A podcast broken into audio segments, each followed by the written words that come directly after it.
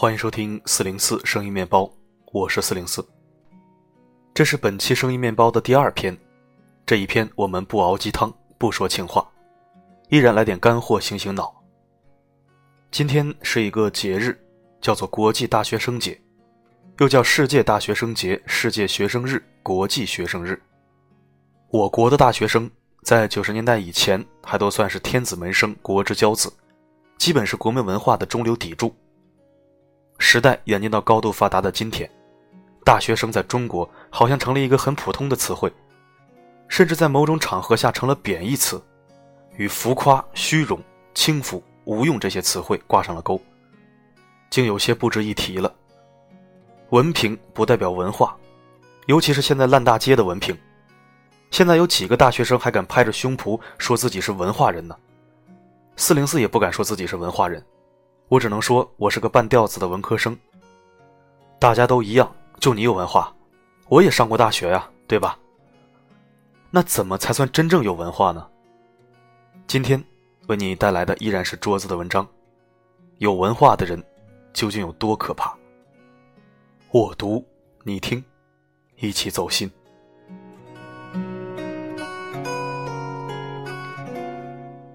一次参加会议。在天津港登上意大利 Costa 游轮，船上安排了一个女孩作为船方代表，带领我们参观游轮。豪华游轮到处富丽堂皇，升降电梯、剧院、歌舞厅、图书馆、酒吧，我们看得目不暇接。船上所有的景点，女孩都用英文和中文详细介绍一遍，非常细致和周到。当我们来到赌场的时候，有一个黑瘦的中年男子问女孩一些问题。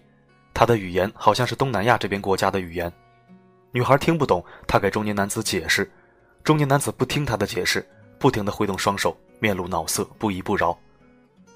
这时，一个戴着眼镜、穿着针织衫的大叔走到女孩面前，用英文和中文轮流和女孩交流，最后找女孩要了一本小册子。原来，中年男子是泰国人，他想问的是赌场什么时候可以开放，然后问百家乐的玩法和规则是怎么样的，和泰国那边有没有区别。大叔径直走向中年男子面前，用流利的泰语和他交流，翻开小册子和他指指点点，叽里哇啦说了一大堆。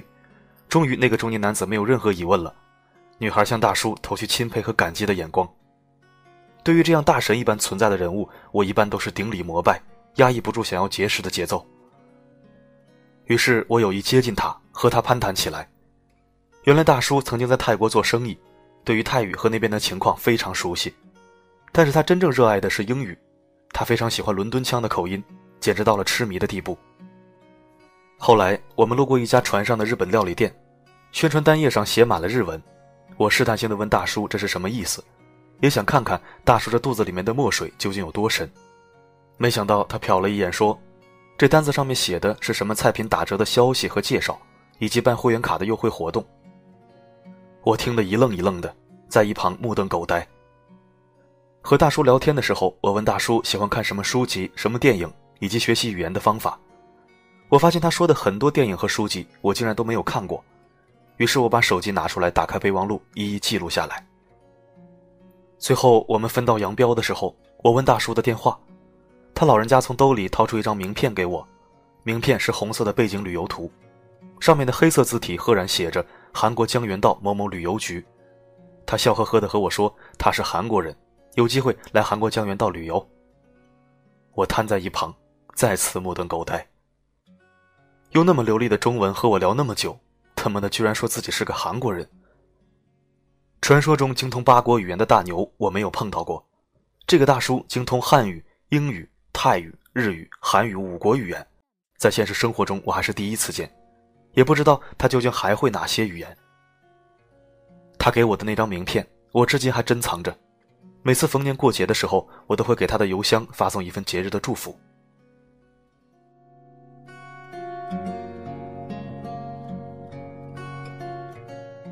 大伟是某重点高中的物理老师。有一次，我和他开车上了瑞杭高速。当我开车到一个下坡路段的时候，大伟突然大吼：“快踩刹车，后面没有人！”我那个时候有点精神恍惚，听他的吼声后，我马上松油门踩刹车。最后，车子滑行了几百米之后停了下来，和前面的车子只差一点点就撞上了。我们把车子打开双闪，做好安全防护措施。打开车门下车走前一看，是前面一台大货车出了事故。这台货车是运送新轿车的，里面的新轿车都打散了，司机这一头已经插入了树林里面，尾部掉在悬崖那边，看得让人胆战心惊。我脊背发凉，不敢想象，如果自己刹车晚了几秒，后果可能真的不堪设想。于是我问大伟：“你是怎么预测到前面发生事故的？”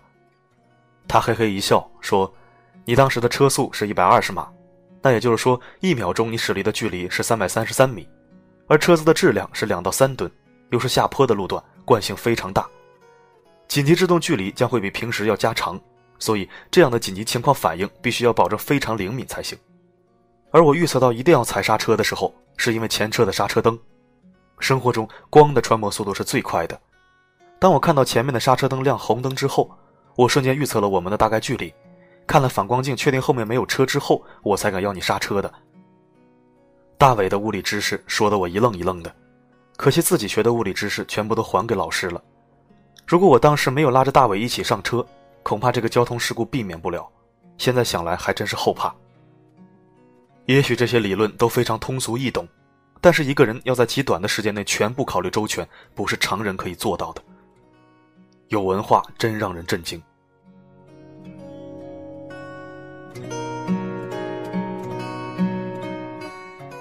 记得看《欢乐颂》的时候，赵医生的角色让我印象深刻。有一次，他和魏巍一起出去吃羊肉串，两个极其聪明的人聚到一起，讨论的话题是羊肉串的烟熏温度到底是多少，能不能杀死羊肉串里面的寄生虫、虫卵、致病菌等的问题。赵医生给魏巍详细列举了羊肉串中可能存在的寄生虫以及并发时候的症状。他一边说绦虫，一边咬开羊肉，还指给魏巍看羊肉里面那些白色颗粒物可能是什么东西。然后特别镇定的当着微微的面把那些羊肉吃下去。微微心里硌得慌，碍于面子，只得勉强也吃了几根羊肉串下肚。这时安迪打来电话问他们在干什么，微微告诉他在吃羊肉串。安迪说新闻里面好像说羊肉串都是汤姆和杰瑞的肉。这时微微再也忍不住了，跑到洗手池呕吐不止。这时赵医生却没有一点事情，还在一旁大笑不止。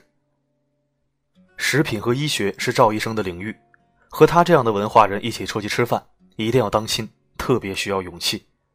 他们自己内心强大，没有一点事情，却把别人整蛊得很惨。闹得沸沸扬扬的经济学家郎咸平和空姐的经济纠纷案，让人咂舌不止。郎教授谈恋爱期间，给人家空姐送了两套房子，最后两人关系闹僵，郎教授不仅把房子收回来了，还让空姐给赔偿九百万元。这个套路做的真是够绝，好歹曾经相爱一场，居然可以做的这么赶尽杀绝，这就是有文化最可怕的地方。流氓不可怕，就怕流氓有文化。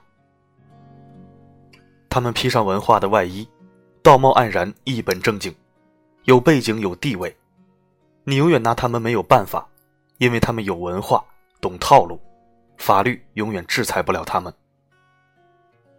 有文化不可怕。怕的是有文化却心术不正的坏人。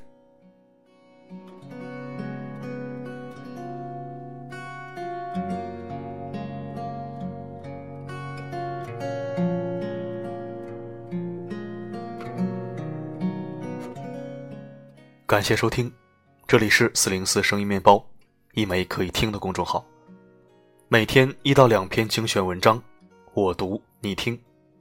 我的声音能否让你享受片刻安宁？我是四零四 Not Found，只想用我的声音温暖你的耳朵。找不到方向的心，忐忑之中失去安稳，只需挨到你很近。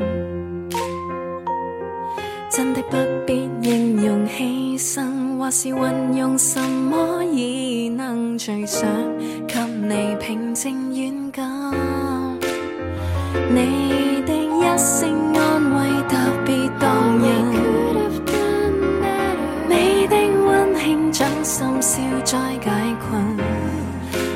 临绝境我也有安全感。Cause you're my superman 你会令难过亦过得好因你一声中珍惜每个清早平凡是细节里看见瑰宝